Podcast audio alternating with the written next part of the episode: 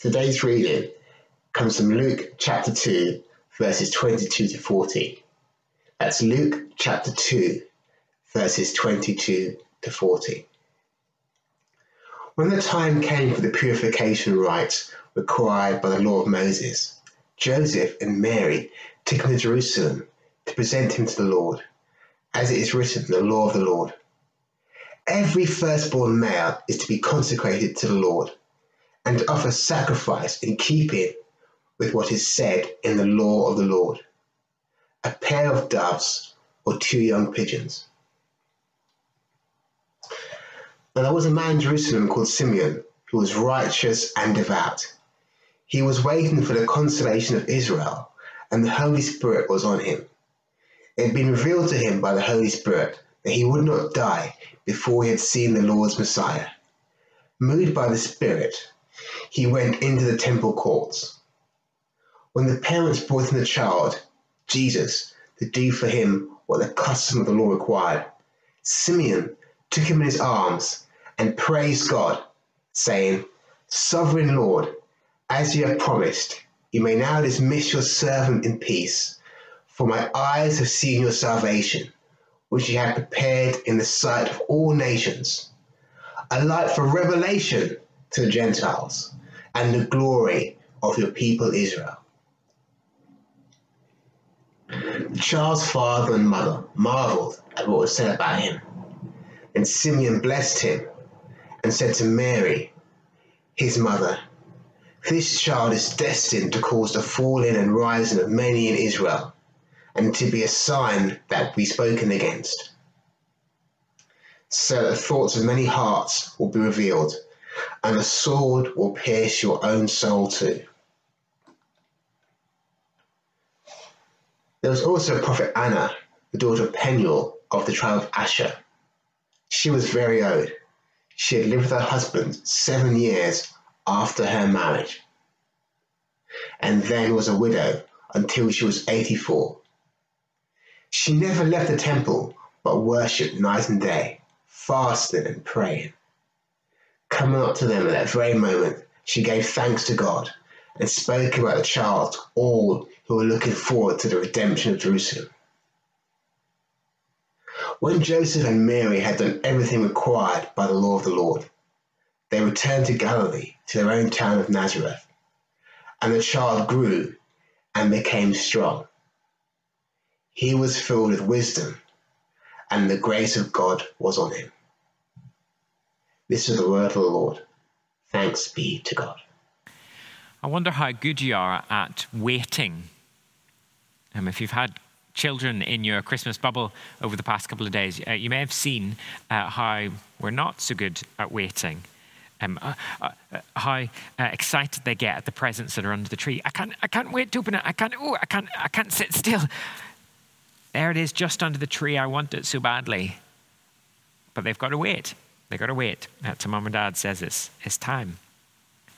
And that's the kids. The, the adults, I guess, aren't, aren't often much better. Um, how quickly we are, as soon as we've clicked on that um, Amazon uh, Prime delivery, where is it? Where is it? How many stops away? Uh, why is it not here yet? Or the impatience uh, that, that, I've certainly felt in long post office queues uh, this Christmas. We're not very good at waiting. Uh, and yet, the New Testament, time and again, describes Christians as a waiting people. And we are waiting for God to fulfill all of his promises. Uh, we're waiting for Jesus to return. So, how good are you at waiting? How can, we, how can we wait well when everything in our culture is about, about getting things as quickly as possible, about reducing waiting time? Well, our passage um, today introduces two people um, two people who have learned how to wait. And they are waiting for Jesus to come at the first time. And so they teach us what it means. Uh, they teach us something about what it means to wait and to wait well. Uh, let, let, let's meet them. Uh, our first point simply is that Simeon and Anna were waiting. Here we are introduced uh, to these people in verse 25. Now, there was a man in Jerusalem called Simeon, who was righteous and devout. He was waiting for the consolation of Israel, and the Holy Spirit was on him. And then Anna, down in verse uh, 36. There was also a prophet, Anna, the daughter of Penuel, of the tribe of Asher. She was very old. She had lived with her husband seven years after her marriage, and then was a widow until she was 84. She never left the temple, but worshipped night and day, fasting and praying. We're not told a whole lot about these two. It's the only mention they get in the Bible, and yet we're told just enough to know what mattered most to them. Simeon, righteous and devout. Anna, always in the temple, worshipping, fasting, and praying. See, while most other people uh, in their day were, were going about their normal lives, were doing the, the regular things that keep, uh, that, that keep happening, well, they were different. They loved God and they were waiting for his promises to be fulfilled. They were waiting for something better. And we're told three things they were waiting for they were waiting for comfort, for the Messiah, and for redemption. Firstly, then, they were waiting for comfort. Verse 25 Simeon was waiting for the consolation of Israel. Um, what, what, does that mean? It's a funny phrase, consolation of Israel. Um, when we're thinking consolation, don't think consolation prize, you know, the sort of packet of crisp and um, regifted Christmas gift for second place. No, no, consolation is, is much more than that. Consolation is about, is about an embrace, is about uh, comfort. Um, consolation here, the consolation of Israel, is the comfort that God had promised his people um, in places like Isaiah 40 where he said this Comfort, comfort my people, says your God. Speak tenderly to Jerusalem and proclaim to her that her hard service has been completed, that her sin has been paid for, that she has received from the Lord's hand double for all her sins. See, consolation for God's people was when God would, would finish his judgment and instead would come to heal and restore life to his people. Consolation it's um, a bit like if you know the story of Derek Redmond. Um, Derek Redmond was a, a, a, British sprinter at the 1992 Olympic Games. Um, and in the semi finals, he was um, hurtling down the back straight when he tore his hamstring, of course, unable uh, to, to keep running. But he was determined to finish uh, the race. And so he hobbled on with about 200 meters uh, still to go with a torn hamstring. And off in the distance, um, a very famous video, you see, you see his dad, uh, who's also his coach, uh, bursting onto the track, sort of fighting past uh, the marshals uh, to get to his son. And he manages to get there and, and puts his arm around him and supports him and helps carry him over the finish line. See, that's, that's consolation, that kind of comfort that gets you to the end. See, God's people they're hobbling, they're broken. and they've been turning away from God, they're oppressed by their enemies. And they need God to come and bring his comfort, to carry them to the finish line. So it's Simeon and Anna are waiting for comfort. They're also waiting for the Lord's Messiah. Verse 26. It had been revealed to him by the Holy Spirit that he would not die before he had seen the Lord's Messiah. He was waiting for God's anointed king. The only king that the people had in those days was, was Herod, uh, the sort of puppet king uh, of the Roman oppressors. But when the Messiah comes, well, he will rule the people with justice and righteousness. That's what they were waiting for. And they're also waiting for the redemption of Jerusalem. Verse 38. Coming up to them at that very moment, Anna gave thanks to God and spoke about the child to all who were looking forward to the redemption of Jerusalem. It's a few years now since, uh, since the film 12 Years a Slave, uh, the extraordinary true, true story of, of Solomon Northup. Uh, he was a, a, businessman, a wealthy businessman in the north uh, part of the United States. And yet his whole life was turned upside down when he was kidnapped and transported to the south and sold as a slave. And there are many um, extraordinary scenes in that film, uh, but, but the most extraordinary, I think, is, is the one where um, his former business partner has managed to, to trace him, has, has worked out where, um, where he is, and comes uh, to buy him out of slavery. Comes and says, This is not a slave, this is a free man. And Solomon Northup is able to walk back uh, to, to freedom. See, that's redemption. That's redemption to, to, um, to, be, to have the price paid to win back your freedom, to be purchased at a price so that you might enjoy life and freedom. That's what God's people were waiting for. That's what Simeon and Anna were waiting for comfort, the Messiah, and redemption. It's a huge um, amount to wait for. Um, no wonder they, they, waited, uh, they waited for it with such eagerness, waited for God to fulfill these promises. now, our, our waiting isn't the same as theirs, is it? And we have the privilege of living this side of Jesus' work of his life, death, and resurrection. And all the things, in many sense, that they were waiting for. But we are also waiting for God to fulfill all of his promises. Jesus is coming again to comfort his people when he will destroy sin and death forever. Jesus is coming again to reign as God's Messiah King, to deal with injustice. Jesus is coming again to bring his redeemed people to be with him forever.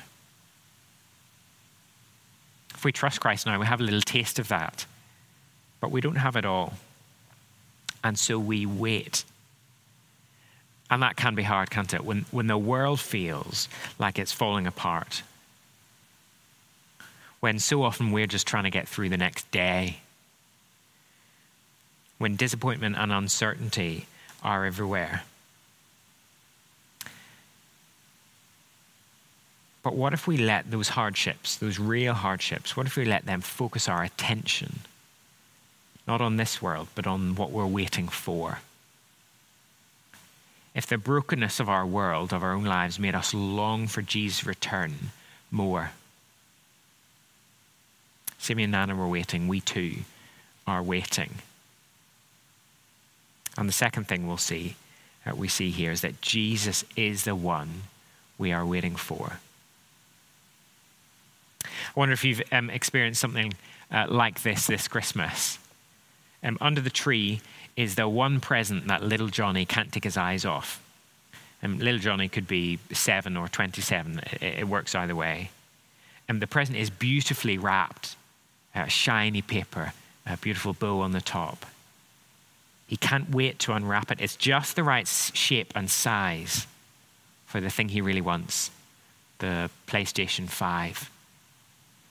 And so when the big day comes, um, he goes straight for that one. He tears open the wrapping paper, fumbles to open the box to discover, well, a pair of these Christmas oven gloves. Oh, how disappointing. All of that waiting, all of that anticipation to be met by the usual Christmas tat. Now, now picture a different scene. Um, the noisy, packed temple of Jerusalem. Um, certainly no social distancing here. Um, and among the crowd uh, and the bustle uh, is one family and the, the couple have, have that slightly startled look of, of new parents as they fight their way through the crowd. They are, in many ways, unremarkable. No one uh, would have taken particular notice of them. And they're a poor family. They've come to offer um, the sort of bargain option uh, in terms of the offering required uh, two, uh, two doves, two pigeons instead of a lamb. And yet, this unremarkable family, for those who are waiting for God's promises to be fulfilled, this family changes everything. All of that waiting, all of those expectations and promises and prophecies. And now, as this old man walks towards this family and takes the baby in his arms, as Simeon looks down at the baby Jesus, he knows that Jesus is the one that he has been waiting for. Here is God come to comfort his people. Here is God's king. Here is the redemption of God's people. Here he is. Look down again at, at verse 24, 28, sorry. Simeon took him in his arms and praised God, saying, Sovereign Lord, as you have promised, you may now dismiss your servant in peace. For my eyes have seen your salvation, which you have prepared in the sight of all nations, a light for revelation to the Gentiles and the glory of your people Israel. Simeon gets it. All that he's been waiting for. Here is God's salvation in the flesh. Here is the light of revelation to the Gentiles, so that all people might see and know God. Here is the glory of God's people, all that they have been waiting for, found in Him. There is no, there is no disappointment here, there is no unmet expectation. Here is the gift that is way better um, than all the best Christmas gifts put together. Here's the gift that we really want and really need. Here is the baby in whom all of God's promises meet. But of course, that, that doesn't mean that everything uh, will be perfect straight away. See what Simeon says next in verse 33. The child's father and mother marveled at what was said about him. Then Simeon blessed them and said to Mary, his mother, This child is destined to cause the rising and falling of many in Israel, and to be a sign that will be spoken against, so that the thoughts of many hearts will be revealed, and a sword will pierce your own soul too. See, Jesus' coming will, will expose hearts and divide families. And the words that he speaks will cause some to stumble, even as they bring life to others. They're two sides of the same coin. When he calls people to repent and believe the good news, when he says that to follow him, you must deny yourself, lay down your life, and follow him when he attacks the self righteous religious and instead welcomes sinners. See, some people will hear and trust him and be given life, but others will harden their hearts to what he says. Some will speak against him as their hearts are revealed. And, and a sword will, will pierce Mary's soul and that is pointing us forward to what Jesus ultimately came to do in dying on the cross. The price that Jesus would pay to redeem his people. He is the suffering servant. I wonder what it, what it must have been like um, after a lifetime of waiting to see the one in whom God's promises were fulfilled. I guess Simeon and Anna went home uh, that day with, with a real sense of contentment, an extraordinary joy that all they'd been waiting for had now come. It's the, the, the kind of quiet contentment, the quiet joy that, that you might get um, at the end of, of a Christmas day gone well. And when everything uh, has gone exactly to plan, you know, no, no disasters in the kitchen, uh, no fights over the, the board game, uh, no arguments uh, among the family. When the kids are happily playing uh, with their new toys and you get to sit back uh, with a glass of something. Now, I, I, don't think many of us will have got there uh, over the past couple of days, but you can imagine how it would feel. Well, here is a joy uh, that each of us can know whether we had a great Christmas or a horrible one. See, even Simeon and Anna didn't, they didn't see the full impact of the coming of this king. But we can see that. We have what they were waiting for and the comfort of knowing God's forgiveness, the joy of living with Jesus as king, the assurance that Jesus' death has redeemed us and paid for our sins. And so uh, as, we, as we draw to a close, here are two implications for us. Two implications. I think this passage will call us to, to worship Jesus and to wait for him, to worship and to wait. to worship Him. In a year when so many things have been hard, well, we do know that Jesus has come. He's come to be light, to be our comfort, to save and redeem us so that we can live with God forever. So, trust Him, praise Him, marvel at Him and all that He has done. And why not take uh, some time this week uh, before maybe you're, you're back at work, before the craziness, uh, whatever January has in store, uh, before that all kicks off? Why not take some time just to stop and to remember what Jesus has done?